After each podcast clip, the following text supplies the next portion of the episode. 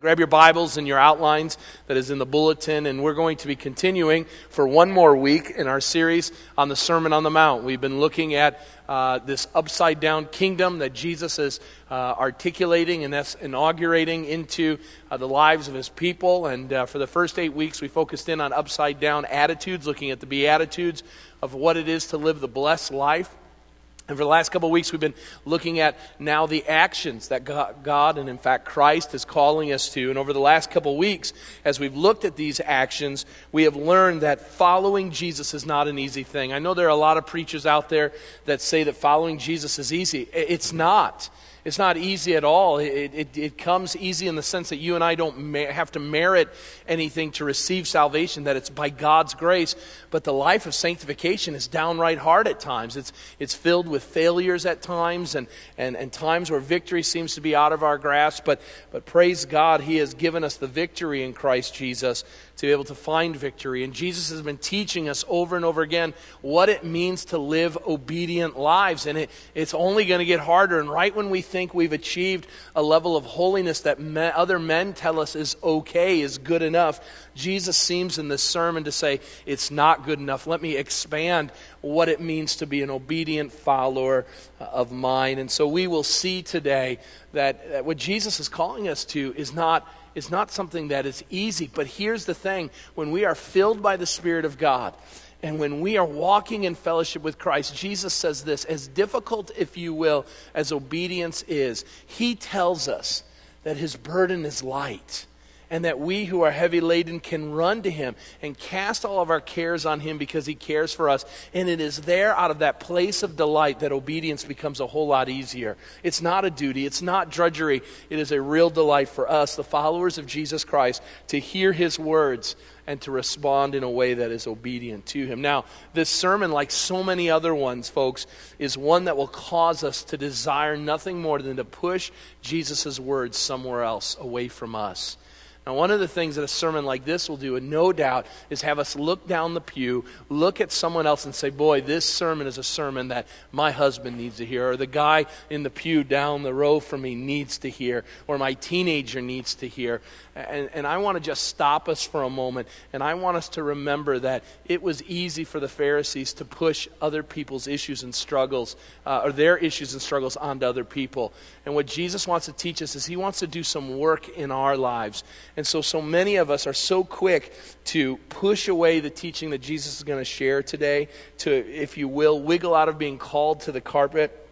Far too many of us are so quick to uh, rather live by the Pharisees' interpretation of the law and look down our proverbial Pharisaical noses at others. We need to see that Christ's words are for all of us this morning. And so I'm going to ask that you stand for the reading of God's word, and I'm going to ask that you just stand with your eyes closed. I want you to listen to what God's word says, and I want us to just have a moment uh, of quiet with Christ. I want Christ to teach each of us, as if we are sitting there listening for the very first time on that Sermon on the Mount, to listen and not to quickly take these words and apply it to someone else's life, even though it may be needed. The person down the road may need this, but you and I need it as well. And so listen to these words, and then I'm going to give us some time just to, to quietly prepare our hearts this morning. Here's our text for the morning. You have heard that it was said, You shall not commit adultery. But I say to you, everyone who looks at a woman with lustful intent has already committed adultery with her in his heart. If your right eye causes you to sin, tear it out and throw it away. For it is better that you lose one of your members than your whole body be thrown into hell. And if your right hand causes you to sin, cut it off and throw it away. For it is better that you lose one of your members than your whole body go into hell. Let's just meditate on those words for a moment.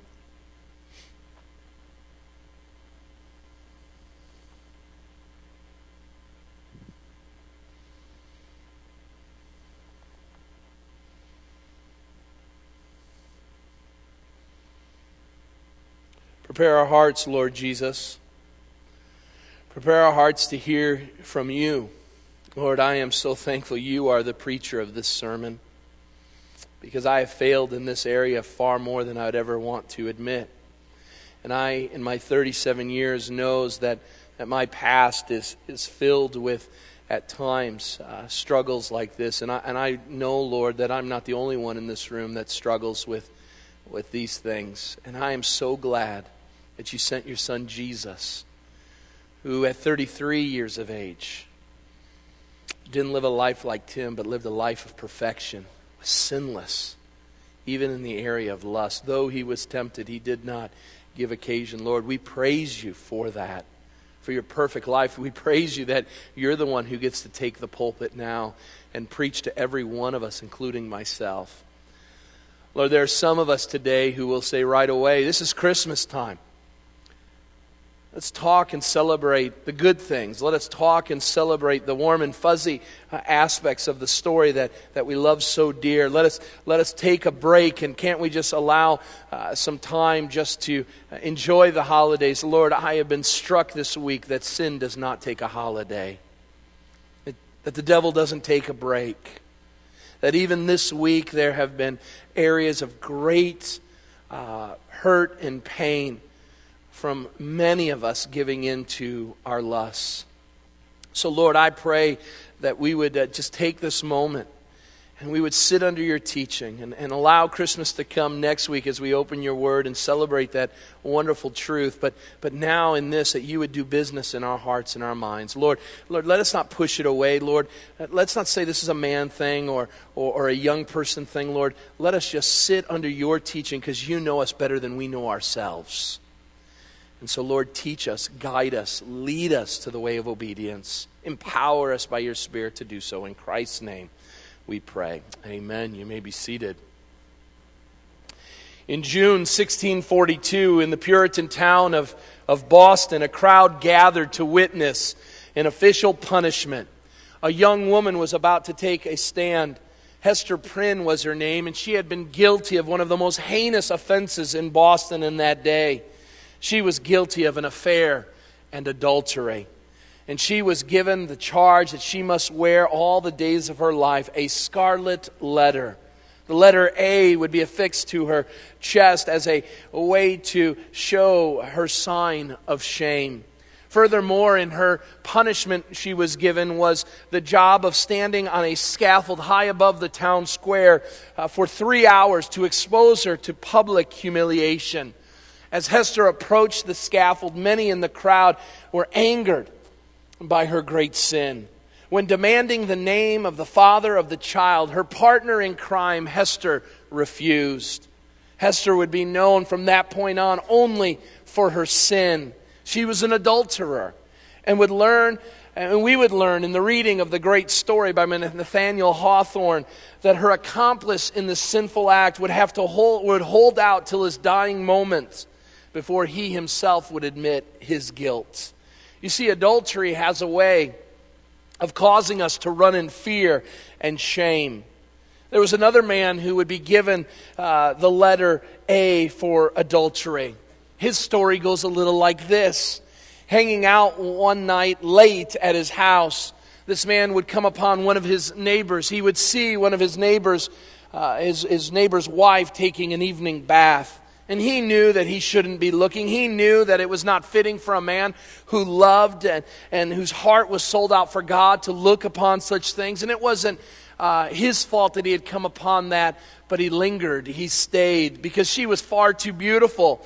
And his imagination with the right spark was something that was enough to ruin a man. His imagination and his hungry lust was not enough what, what he viewed from the comfort, if you will, of his own rooftop was not enough. He had to eat of the forbidden fruit. And because he was an important man, because he got always what he desired, he went and he took her to be with him. No matter that she was another man's wife, he knew it. And that's where things start to get complicated. Yet, yes, after a night of passion, there would be an unwanted pregnancy. You see, there's consequences with every bad decision. And because of that unwanted pregnancy, there was an unproductive strategy. You see, that's what we do, isn't it? When we get caught in our sin, when circumstances come, we quickly try to figure out how can I remove myself from this sinful situation. And, so he begins to try to connive and work his way to blame the pregnancy on the husband of the woman but to no avail. And when the husband is far more upstanding than this man was, a premeditated murder is the only antidote to get rid of the sin, to cover it up once and for all. And what would transpire, we learn in the story, is once this man thinks that everything is all fine and done, the baby is about to be born, and the baby is born, and the baby is terminally ill. The baby loses its life. And the man mourns over the loss of, of this baby. And his bones begin to get crushed under the agony of holding back his sin. And over and over, we know that the scriptures tell us that King David, that man, uh, remained silent. He was embarrassed. He, was, he knew that, that what he had done was a great sin before God and a great sin before others. And he found himself under the weight of that terrible sin. But God, in his grace, would send a faithful and true man. His name was Nathan. And Nathan would come as a master storyteller, and he would tell a story that had to be so eerily true in the ears of David, so real and so true. And here's the story David is told. Nathan says there's a rich man, and the rich man has a wide array of flocks of, of sheep, more sheep than any man could count. He had more than anybody in the whole region of the land in which they lived. And you would think that that man, that rich man, would be content with all the sheep that he has, of all ages, of all sizes, of all value. But it wasn't enough for that rich man. And his neighbor was a poor man. His neighbor was a, a man who had a simple flock, a small flock. In fact, that, lamb, that flock only had one lamb.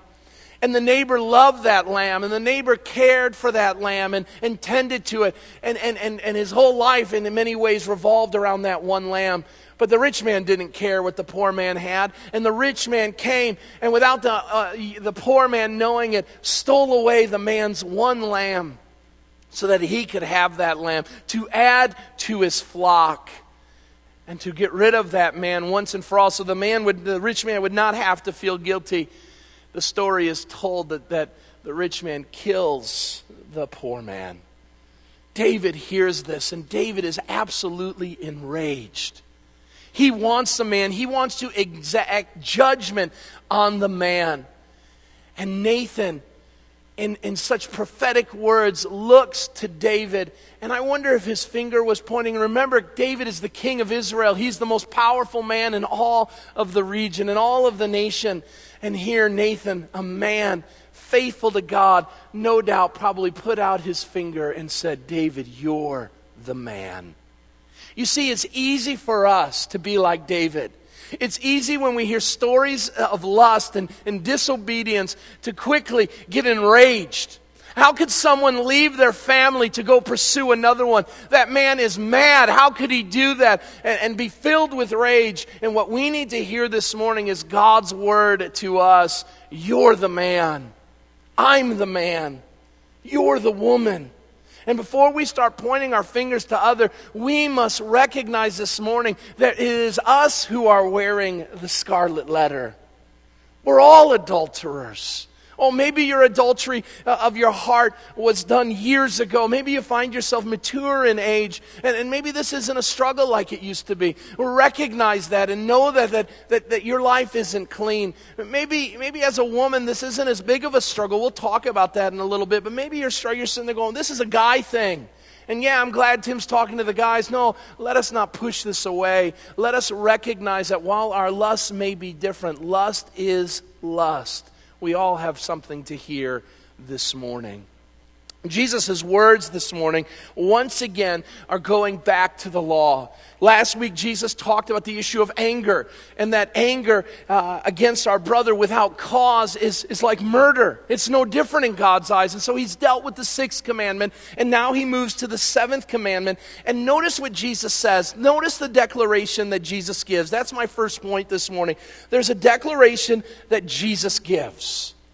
And Jesus gives this declaration. Now, here's the thing that I love about Jesus. In John chapter 8, Jesus is in a scenario where a woman is caught in the act of adultery. And she's flung at the feet of Jesus. And the men are ready to stone this woman, as, as we always are when someone else is caught in their sin. And Jesus, the only one who could cast a stone, kneels down to the woman, takes her hand, and gives her the command that I have for every adulterer and every person that has struggled with lust in this place go and sin no more. There's grace for you this morning. There's grace for me this morning. And notice Jesus is questioned about this. And in his great sermon, he is asked, in essence, the question, well, what about the seventh commandment? Where are you at on that, Jesus? And Jesus has been giving, if you will, his uh, magnum opus as a young rabbi. He's telling the people what his teaching beliefs are. And the seventh commandment comes. And notice in verse 27, the text tells us, You have heard that it was said, You shall not commit adultery. I wonder for a moment if people were all, the Pharisees especially, were like, finally, Jesus is in agreement with us. Yeah, we haven't agreed with everything you've said, Jesus, but you've nailed it. Do not commit adultery. I wonder if there was a, a reprieve from the people being like, oh man, I can't be angry with my brother, but at least I haven't in bodily form committed adultery.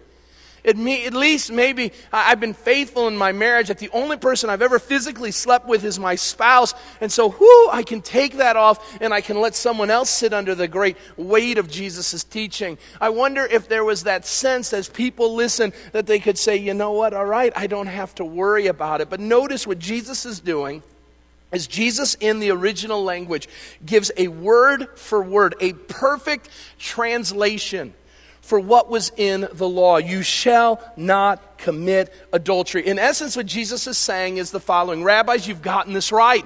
You've been right on. This is the truth. Jesus is articulating that they've done, in essence, They've done what they were supposed to in the sense of, yep, that's what the law says. If you, if you stuck to the strictest of interpretations, that's what the law says. But we know that that's not what the law was used for. One of the things that we know to be true, what Jesus has already articulated with regards to anger, is that killing is the worst of all our angry sins that you really can't get any more angry than you physically going and killing someone. Would we agree with that? Okay? There's a lot of anger, but the farthest I guess you can go while all sins are equal, missing the mark in God's eyes, the most heinous thing you can do in your anger is to kill somebody. Well, Jesus likewise says the worst thing that you can do, if you will, the, the most heinous thing that you can do is break your marriage vows with your wife and, and sleep with another individual. And that, that's, that's about as bad as it is. But here's what we know about the commandments. When we studied the Ten Commandments uh, about a year ago, we learned that each of the commandments, that the Jewish people understood the commandments as an all of the below as well. Do you understand what I mean by that? That when the commandments are like, do not murder, do not uh, steal, do not um, uh, uh, commit adultery, they started at the top, and what they included were all the sins that came underneath it. So it's not that all the above, but all the below.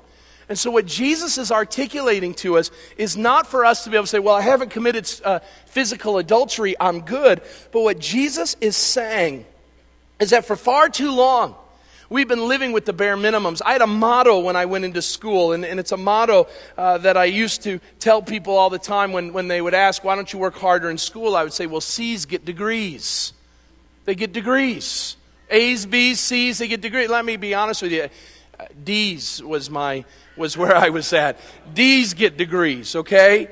And I didn't have to work real hard. And some of us as Christians have come to that mindset. It's terrible to have. It's terrible to have in school. It's even worse to have it in your spiritual life. Where you sit there and you start cutting corners as the Pharisees did and say, really, you can do whatever you want in your heart, but as long as you don't commit physical adultery, you're all good. Everything's okay. And some of us are quickly wanting to say, you know what? I like the Pharisees' teaching on this subject. I don't like Jesus' teaching. Well, Jesus is the one that saves us. Jesus is our king. A Pharisee isn't our king. A Pharisee didn't lay down his life for us that we may receive eternal life. And Jesus says to us, I've got a word for you. And the word is, is that if you think the bare minimum is that you haven't committed uh, physical adultery, then you're all good. You've got another thing coming. And what Jesus is addressing when he says, do not commit adultery, is do not commit fornication as well. Fornication is underneath adultery, if you will, because fornication is any sexual activity outside of the bonds of marriage. So if you find yourself dating and involved in sexual activity, that's fornication. Jesus says, don't do that. It involves homosexuality and bisexuality, which is outside the confines of Scripture. It is to abstain from all sexuality that is outside the norm uh, uh, of the teachings of Christ and the teaching of God's Word. So before you get comfortable with the Pharisees' understanding of the law, Jesus takes it up a notch. Notice what Jesus says in verse 28 But I say to you that everyone who looks at a woman, and, and just by the way, you can interchange these words, man or woman, in there, that anyone looks at a woman with lustful intent has already committed adultery with her in his heart. Now that people start wondering, wait a minute, now Jesus is maybe talking about me. This is, this is something I have to work with. What is this teaching? This teaching means that my thought life matters. Jesus says, absolutely. Some of you think, well, if I'm not doing it in my body, then I'm okay. Well, the Bible says that out of the overflow of the heart, the body does things. We learned that last week. That, that the body will do what the heart is, is doing. And so just give it time. But Jesus says, even if it doesn't, your thoughts matter to God. Your thoughts matter to your fellow brothers and sisters in this world. Your thoughts hurt people. What kind of teaching is this? What Jesus is saying is that we need to understand some issues with regards to this subject matter of lust. The first thing we need to do, write this down, is we need to define the word. We need to define the word. The word lust, sexual lust, in no other better way is to say that it's the illicit sexual buzz within the human being. I, I, looked long and hard for a good definition, a good working definition, and this is by far the one that I think does the best job because it leaves a level of mystery to it because we really can't define it. What part of you is the sexual part? Now, I'm not talking uh, physically, but what within you makes us that way? What, what part of that? And that's, that's a hard thing to understand. Where, where does our sexuality uh, begin? We don't know. God has created us in such a multifaceted way that we don't we understand where one part begins and another part ends. And so it is that buzz, something that it's a bit mysterious to us. But notice, it is a willfully allowed, pleasurable gratification of wrongfully directed sexual desire that takes place deep inside. I want to break this down very quickly for you.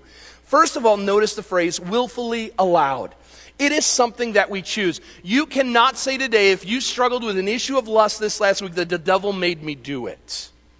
He may have tempted you, but he didn't make you do it. You made a willful decision to allow that look to go for a little longer, for you to linger on that. Giving into it may be driven by a couple things. You may say, Well, I can't help myself. Well, that may be because of habit.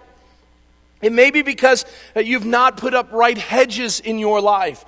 But you, every time you lust, make a willful decision to do so. It's true for you, it's true for me, it's true for every man, woman, and child. Number two, it's pleasurable. We enjoy it. I, I don't understand why. All I know is that God has created us to be uh, sexual beings.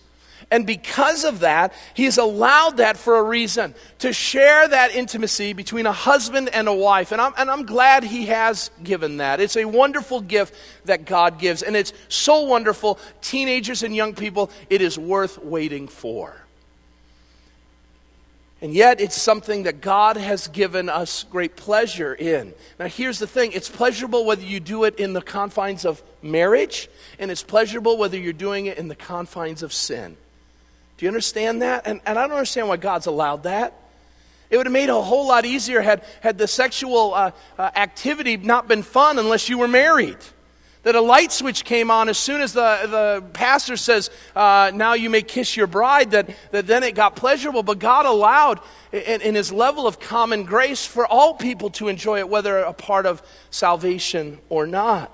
But here's the thing we got to be careful with it because it is a pleasurable thing. Notice it's all about our gratification. We recognize that when lust takes place, something clicks within us. Something is engaged within our hearts. While we may claim that we're not doing anything, while we may be able to fool others, we can't fool God. We are actively doing something. We're actively and willfully making a decision to allow that thought to move into action, even if it's the action of the heart and mind. Now, notice this lust is, has an arena and it's wrongfully directed sexual desire. We're focusing, listen to me, our attention and our desire on something that is not right. That buzz that God has created within us, that, that, that uh, feeling, that emotion, uh, that ability to enjoy uh, sex is to be found in a proper place, and that is within the marriage between a husband and as a wife. This is hard for us to accept, especially when we're in bondage to lust, because our bodies tell us we have to have it. Our bodies, even secular uh, doctors and, and, and, psychologists will say that when we allow ourselves to pursue things that, that, that uh, allow us to lust, that something happens in the brain. Chemicals are released. These are unbelievers talking, saying something physically changes us, that we want to yearn for it more and more. And the scriptures seem to say that and have been saying that for some time. Now, notice where does this happen? It happens deep within who we are. We can't understand it fully, but something takes place. Our response is deep seated, it's incredibly personal. And, and here's the thing with lust it occurs quickly and unmistakably, and it's sometimes long before any external visible evidence is seen. And what that means is that long, long before it comes to the outside of our body, it begins on the inside. And here's the thing I'm glad Jesus doesn't give that definition. But Jesus, with a just a simple phrase, says, if you look, that which is on the inside, if you allow that look to go to lust on the outside, you've committed adultery in your heart. That's what Jesus is saying. And so Jesus, with penetrating elegance and simplicity, tells a Christian that we cannot dismiss lust, even inside the heart as not being something that's sinful. Now there's a definition. Now let's move to a disclaimer. What is Jesus not talking about? What Jesus is not talking about is admiring someone for their beauty. The Bible does this on myriads of, of occasions. The Bible says that David was a young, ruddy man. Eh, eh, the best understanding by the most conservative scholars is the idea that ruddy literally means he was a good looking guy. And Jesus, eh, I'm sorry, and God says that. When the Bible talks about Bathsheba, it says that she was an incredibly beautiful woman. The, the Bible admires that beauty because God is the creator of all beauty. And God had, had, had done that. And we see that over and over again that there's beauty that is to be seen. But be careful, be careful, be careful because what begins with admiration can lead to lust in a less than a nanosecond. And so there is a disclaimer. You can, you can say that, yeah, someone is beautiful and not lust. Someone is good looking and not be lusting. Here's what A.B. Bruce, a commentator of the scriptures, said What Jesus is describing is not a casual look, but one that is deliberate and persistent. A desire not involuntary and momentary, but one that is cherished. One that looks again and again. Now, notice he gives a description. Notice there's the definition, the disclaimer. Now, let's give a description of what Jesus is talking about. He isn't talking about the first glance that's a sin, but the second one, the one that swells up on with lust and feeds on the subject. And notice Jesus takes a judicial, he puts the judge hat on in his description. Notice what he says. Notice the tenses of the word in your Bibles. He says, I say to you, everyone who looks, that's, that's present tense. They're looking at a woman with a lustful intent. There's a hunger for something. So it's the present tense. You're looking at something and you're looking at someone and you have a desire in your heart. Notice what he says. He condemns it and he says, You've already, past tense, committed adultery with her in his heart. You're anticipating what it may be like, and Jesus is condemning it, saying the deed's already done. Do you understand that? And so Jesus is wanting to articulate that it, the sneak preview is just as guilty as the afterglow, if you will, when it's not in the right place. And so we see that, that this is something that is an accomplished and irreversible act in the sense of God.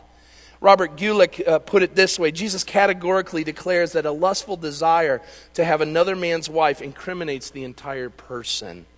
So here's our Savior's teaching on one of the most important themes. Now, now I want to illustrate this because I know I've given you a lot of kind of head stuff with regards to this issue of lust. And so let me help you with it. And so I want you to think about something. You're a car this morning. I don't care what kind of car it is. You can be a minivan, you can be a sports car, you can be whatever you want. But I want you to think about lust in this way. As a human being, you are an idling car. So we're going to turn on our cars, and if we don't do anything, the car will run. There's an idle. That's sexual desire within each and every one of us. Just as if gasoline is running through the veins of a car, so it will run, it will idle. So when you have blood running through your veins, there is sexual desire there. Nobody has no sexual desire. It's a part of who we are. That's how God has created us. And so it's there, okay? Now, what lust is, is lust is taking that, that idling car and putting it into gear at the wrong time.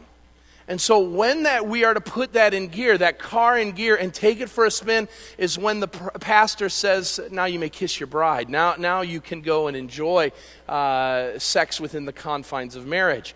But lust is when we haven't been given that permission by God, is to put that car into gear. Now, here's what we do. Just stick with me.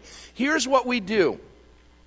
What we do as Christians, knowing we can't do that, saying, Well, I just want to rev the engine. I want to hear the ponies run a little bit. They were made to run. I have these feelings. I have these desires. I got to let them run around a little bit. What we do is we put the car into gear, put our foot on the brake, and then start tapping on the gas. And what we say is, as long as my foot's on the brake, I can rev the engine. I just ain't going anywhere. And I just want to let the engine roll a little bit. And some of us are lusting right now, and we're revving that engine. Some of us have got the uh, gas down, and, the, and every part of us, if you've ever done this in a car, and I told the first service to do this, and I want to see you do this in the second service. Go out into your cars and do that when you leave, because I don't want you to forget this illustration. Notice what the car does. The car, when the gas is pushed, is supposed to move, right? When you put the foot on the brake, the car is going to gyrate in all kinds of ways. Because it has this idea wait, you're telling me to go. You're telling me I need to do something. Well, I need to do it. And when you lust, you think, well, I've got my foot on the brake. Your body's saying, I got to do this. I got to do this. And that's why lust always leads to more. But here's the thing. You say, well, I'm okay. I'm not moving. You're, you know, you're, you know, you're, you're all going, but you ain't moving. And here's the thing. Two things will happen. One of two things will happen. Number one, for a while you'll sit still. But at some point, if you notice, it will get really hard. The more you push on the gas, it will get harder for you to keep the foot on the brake. And at some point, at a point you're not going to choose, your foot's going to slip off the, uh, the brake and you're going to careen out of control because the car's going to say, It's time to go. Number two, at some point, your car's mechanism for safety, the brake system, will run out of brakes. And at some point, the brakes will give up and the car will go and you won't be able to stop it. And so some of us right now are sitting in the parking lot of our lives and we're revving the gas. And I'm okay. And I'm not hurting anybody. Yeah, you're not maybe hurting anybody right now in the sense that you haven't done anything from a physical standpoint. But God says by you playing with the gas, you're already sinning. But I haven't gone that far. Well, just wait. Just wait. Something will happen, a situation will happen, and it will be too late. And it will always not lead to just one sin. But if you look at David's life, it leads to a ton. He said, Well, I'm better than that. Let me tell you, David was a man after God's own heart. You don't get better than that. And he fell. Samson, I mean, man, that, he, was a, he was a strong dude. And this blew it for him. There have been some godly men who have stood behind pulpits that I've idolized who have fallen to this. You don't think you can fall to it? Just give it time. Just keep revving that engine. Now, notice here's the reason why it is such a big issue for us. There is a dominance of lust today, a dominance of lust. While lust has been a formidable opponent to man throughout the ages, it seems like the battle, once again, is heating up. And, and we got to be careful because this is what we say it's never been wor- any worse than this. Yeah, it has. It's been going on for years. Now, the battle may be different, but it's still there. And maybe it's some, of our moral uh, relaxing, uh, if you will. Maybe it's the sexual revolution of a generation ago. But for whatever reason, the battle really sure is heating up here in America. Maybe a little more than it has before, um, you know, all at one time. I don't know. But I do know the Bible talks a lot about it, so it must have been going on in the church. And, and maybe it's the ability that technology has given us to allow vehicles of lust to enter the world. But here's the thing it seems awfully convenient for the devil in the world to bombard us with images and scenarios that make us think ungodly thoughts and turn to sin. Have you noticed that sex sells everything today? Do you know that? From cars to cheeseburgers and clothing, potato chips deodorant, web hosting companies. The number one, right now, the number one uh, commercial on television is a group of young men in their boxer shorts thrusting their pelvises to sell boxer underwear.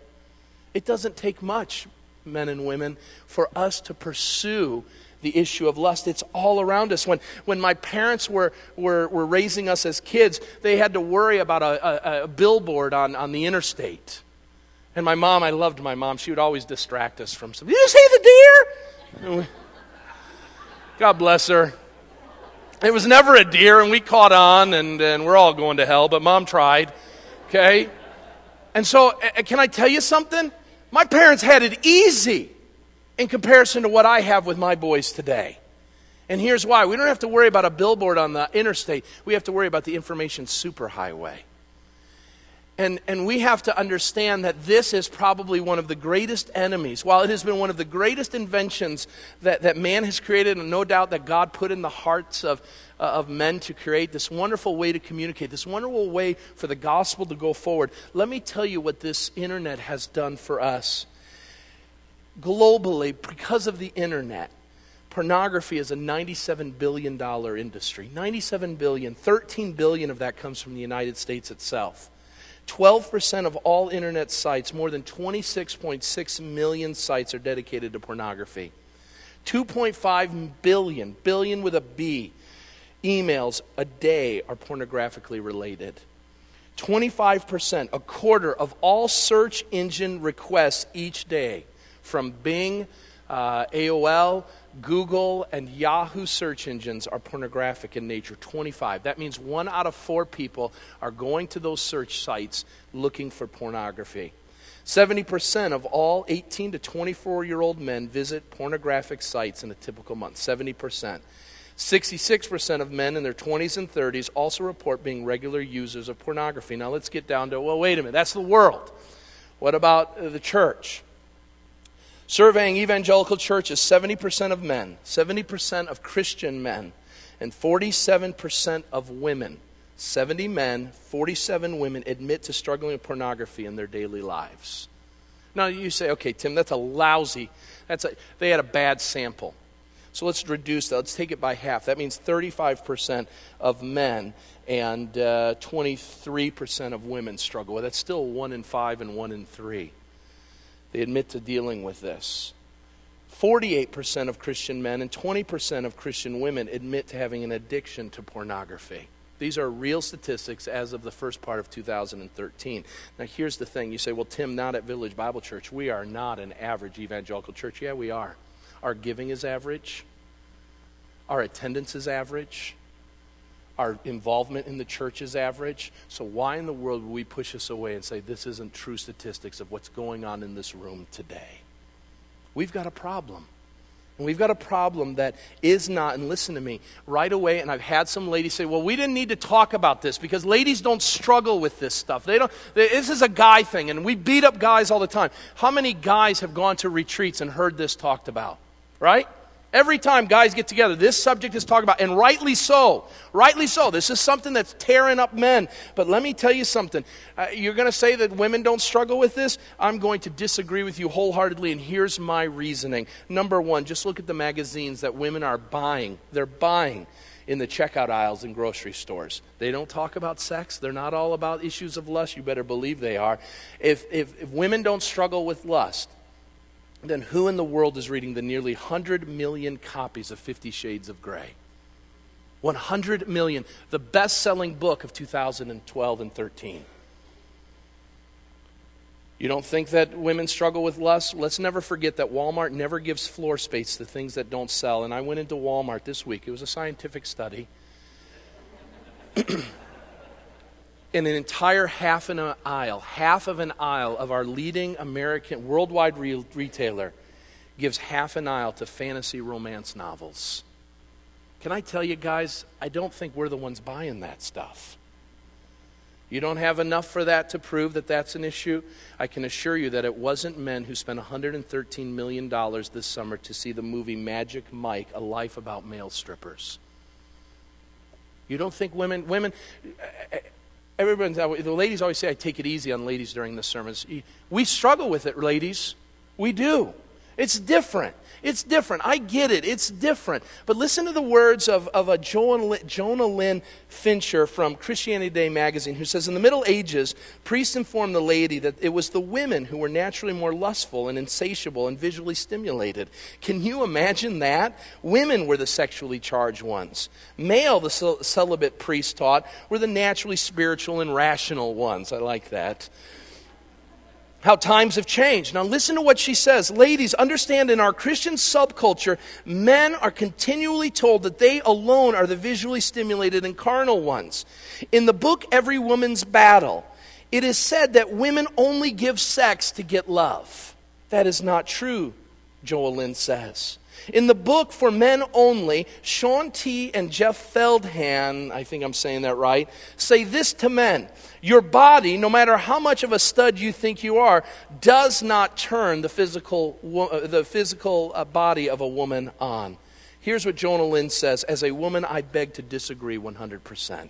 A man's body does turn a woman on. Ask any woman how she feels in a, in a Abercrombie and Fitch store with all those young men barely wearing anything.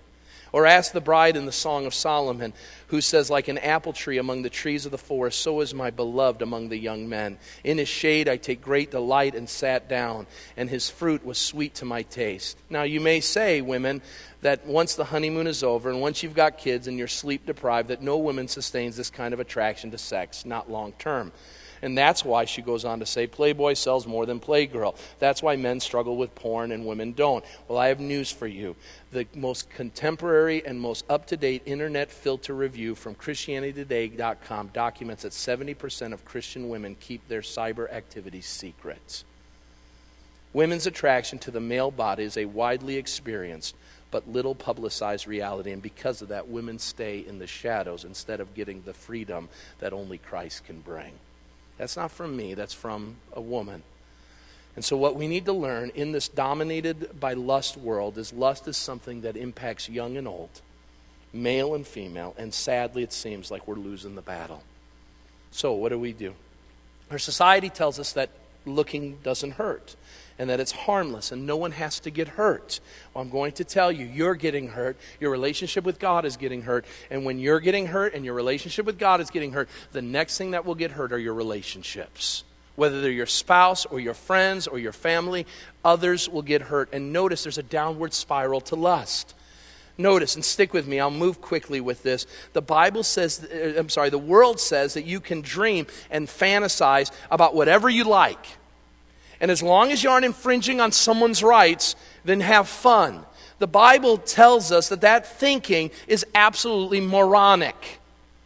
It's, it's from the devil. It isn't logical. Here's what C.S. Lewis said about the issue of sex and lust. He says, in its proper place, sex is like a fire in a fireplace for all of people to enjoy, to receive heat from, to be admired. But when fire is taken out of its proper place, the fireplace, it will only bring great harm to all those around it. And some of us right now are playing with fire. The Bible addresses it this way Can a man or woman scoop fire into their laps and not be burned? The answer is no. You're always going to get burned. You're always going to get burned. You're always going to get burned. You're looking at stuff, you're always going to get burned. You're thinking stuff, you're always going to get burned. It's just a matter of time. Lust always demands a price. It is said that, like all sin, lust will take you farther than you want to go, it'll keep you longer than you want to stay, and it will always cost you more than you want to pay. James 1 14 and 15 tell us that it begins with deception. And some of us are deceived right now that we think what we are consuming is absolutely harmless. Amanda and I were talking about this a couple weeks ago when I was writing the small group curriculum for this week's lesson. And, and I was thinking, I'm like, what, how, how to prove the subtlety of, uh, uh, of, of, lust. And Amanda loves Christmas and, and loves these Christmas movies, okay? And uh, she was watching, she loves the Hallmark channel. Hallmark, man, Hallmark Heavenly, okay? No, it's not. We were watching a Hallmark Christmas movie. I know I got to turn in my man card for that, guys, but you sacrifice in your marriage. And, and by the time we were done watching that movie, by the time you're done, a woman can totally have given her heart to the male figure in that movie because he is sweeping the woman in the movie off her feet. And I will tell you, uh, Tim don't do what Hallmark Channel does with a man. In fact, I'll be honest with you, the things that those guys do in the movies, I don't know any red blooded man that does those things. And it's easy for us, just as those fantasy uh, uh, magazines, to, to begin to ask the question, well, why doesn't my husband do that? Or why doesn't my wife do that? And what we're feeding is a lust for other people to do things for us that our spouses or our future spouses may not do. It's deceiving. It looks good. The, the Bible says that the devil masquerades as an angel of light. And so lust can quickly move from deception, and notice it will lead to disobedience. It always leads to disobedience. What starts in the heart will inevitably come out. And you wonder why we do the things we do. It started in the heart. It wasn't that you made one bad decision. David made a dozen bad decisions before he ever looked at Bathsheba. Do you know that? Read the text. And with an investigative mind, say, What are you doing at home while your army's out at war? A king goes with his army. And David's sitting there strolling. A man should be sleeping in the middle of the night. He shouldn't be strolling around on his rooftop. And David made a myriad of mistakes. David had already taken on so many wives, he wasn't supposed to do that. God had condemned him for that, and David still did that. David had made terrible decisions long before Bathsheba's out there bathing. And some of us are not dealing with our heart and something is going to come at the right time, in the right place, when you feel neglected, when you feel abused, when you feel like you're not getting your way. And at the right time, the devil's going to sit there and say, All right, I'm going to show you what disobedience looks like. It's beautiful. It's wonderful. And notice in the book of Proverbs, just write this passage down Proverbs chapter 7. Proverbs chapter 7 tells us this talking about lust. A man, a young man is pursuing an adulterous woman, a prostitute. And it says, with much seductive speech, she persuades him. With her smooth talk, she compels him. Now, what happens? All at once he follows her as an ox goes to the slaughter. You know what the Bible says happens after we are deceived and disobey? The, the book of James says it leads to death. Listen to what happens to this young man. He follows her as an ox goes to the slaughter, as a stag is caught fast, till an arrow pierces its liver, as the bird rushes into a snare. He does not know that it will cost him his life. Do you know, brothers and sisters, that lust will cost you your life? Let not your heart turn aside from her ways. Do not stray into her paths, for a many a victim has she laid low, and her, all her slain are a mighty throng. Her house is a way to Sheol, going down to the chambers of death. You think you're having fun? Wait till it kills you. Wait till it kills your marriage. Wait till it kills your reputation. Wait till it kills your opportunity to do ministry. Wait till it kills you, and it will kill you all at once, and it will drive you crazy the amount of times it will kill you over and over and over and over again. So, what do we do? Some of us are on a collision course towards disaster. And the reason why we preach even the hard things, this is an uncomfortable sermon to preach. I, I, I told the, the first service the only thing that would make it more uncomfortable is my mom was here. Okay? And the sad thing is, Josue is going to teach at the Campus Espanol, and his mom is going to be there. Okay? So pray for that boy, all right? But Psalm 119 says that what you have in your hands is what will be able to keep a young man and a young woman pure. God's given you the antidote for lust. And so notice a couple things as I walk away from this. A couple things we need to understand. There is deliverance that sets us free. Yeah, there's a downward spiral, but the gospel brings life. It brings deliverance, and, the, and it brings deliverance to lust. And so how do we deal with it? Well, Jesus tells us in our text there's a painful action that needs to take place. Notice it. He says, hey, if you got this issue, then if your right eyes cause you sin, gouge it out.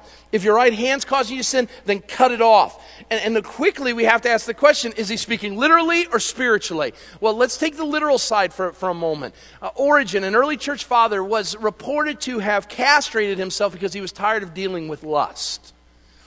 The church council at Nicaea leaves a couple uh, statements regarding the practice of castration in fighting off lust. It says, don't do it. And so it must have been an active uh, process where they had to, as a church council, speak against it. And here's why it isn't your privates that cause you to sin. Okay? And so getting rid of them isn't going to fix anything. Because the human heart is deceitful. It is sick above all things. Who can understand it? And so it's the human heart. We need to change our heart. And so what Jesus says is, hey, if, you're, if something's causing you to sin, let me, let me make it clear. If your computer's causing you to sin, get rid of it. If your phone is causing you to sin, get rid of it. If the television is causing you to sin, then throw it away. If, if a relationship is causing you to sin, then end the relationship.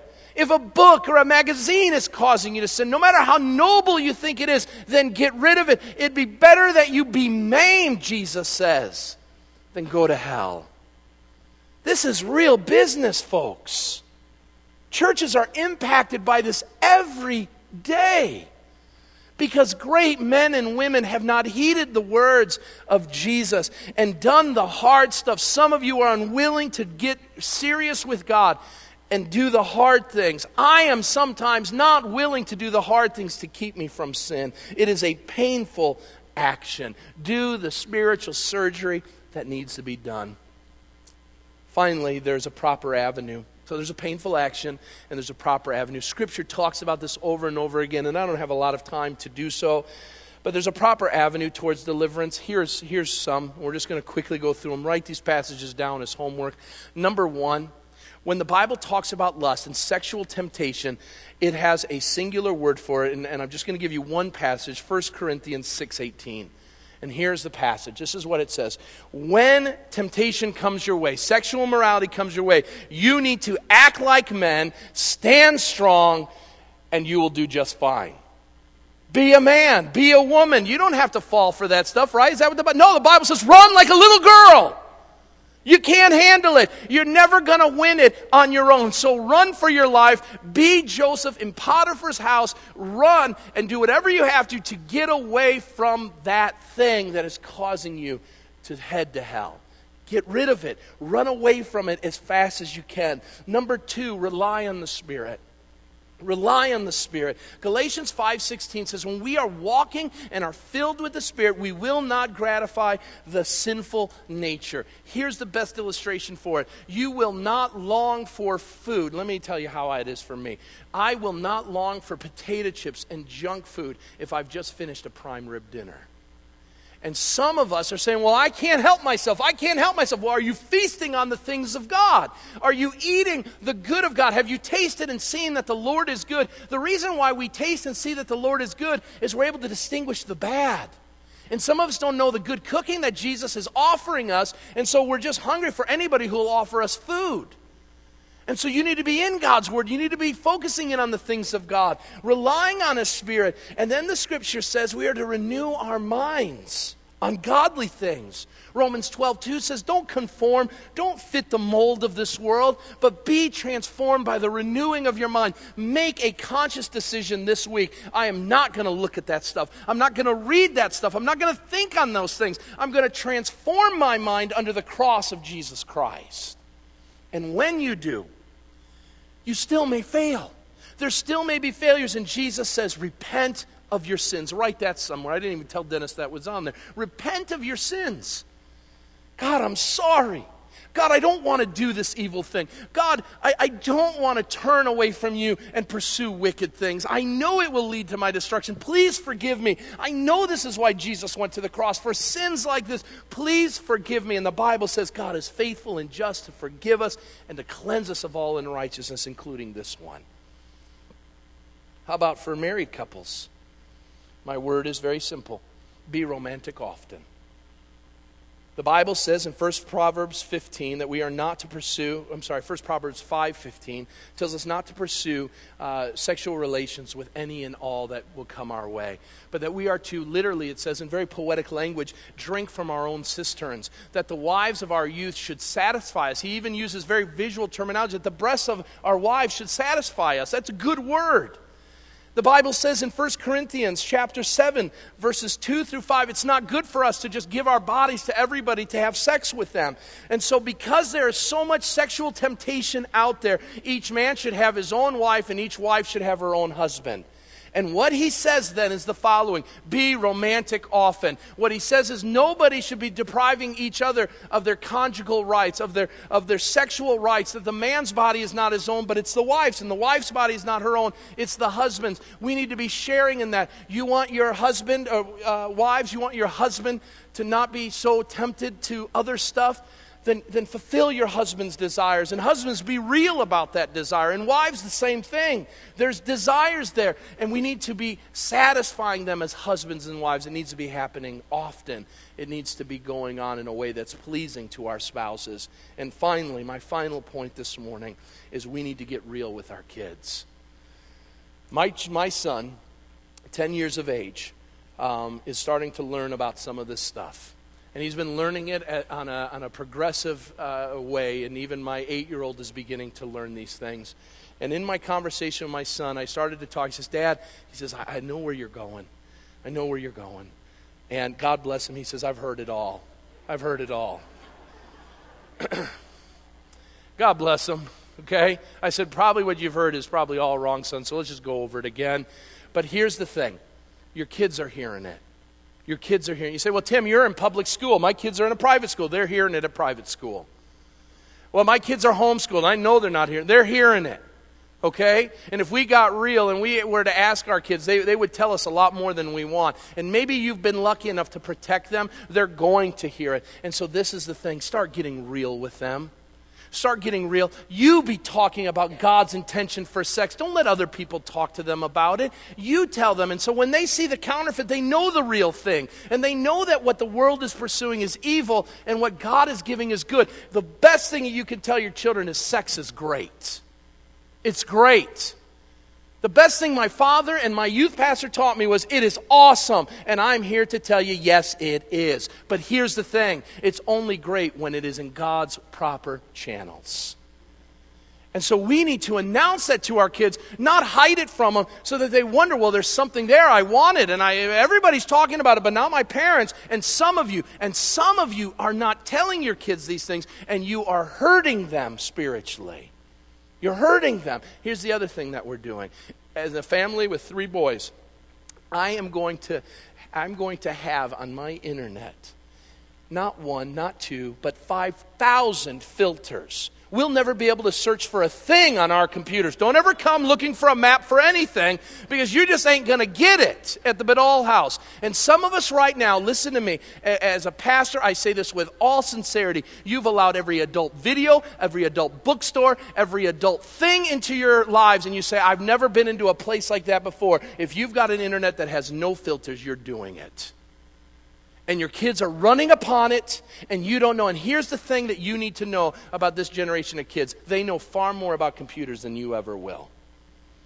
And you need to help them. And so that means what your church is going to do for you is this week, probably tomorrow morning, you are going to get a bevy of resources that you need to. The best thing you can buy your kids and your family this Christmas is an internet filter. Put it on there, have someone come over and put the password in because you won't trust yourself, and just put it in there and be done with it. It'll be the best thing you ever did for your kids. Your kids will come back, their wives and their husbands in the future will thank you for that day that they don't have people that have run amuck with all that garbage of the world. Folks, let's get this fixed. Let's work on this. Let's be a transparent place. Many of us have fallen, and God's grace is there, but we need to live out God's grace as His hands and feet to help one another to be the best believers we can be, even in the area of lust. Let's pray. Oh, Father God, I plead with you to protect your people from this terrible disease. Lord, we have seen so many in our world run away from God for the things of this world. And Lord, I pray that none of us would be the ones to fall. Lord, pray, I pray for myself. Lord, I am so flawed. Lord, I am so selfish that I am willing at times, even in my own wicked heart, to leave everything that I love and know to be good and true for the things that will make Tim feel better. And Lord, if I'm the preacher of this group, I got to believe that there are others that are feeling that way as well. Protect us. Lead us not into temptation, but deliver us from evil. Lord, let us do the hard stuff this week to be changed so that we may glorify you, we may honor you, we may please you in every good way, even in our thoughts, our private thoughts and desires. Lord, empower us by your Holy Spirit. Make us new. Challenge us in our thinking. Challenge us with what we watch and what we read. Uh, Lord, encourage us and convict us to be able to turn away from that stuff and to turn to you. Lord, for those that find themselves uh, neck deep in this, Lord, I pray that they would find the courage to talk with someone. That, Lord, the person that they talk to would be trustworthy that would not condemn, but would bring love and grace and, and even the hard truths that there are consequences to sin, but, but that they can be overcome by the grace of Almighty God.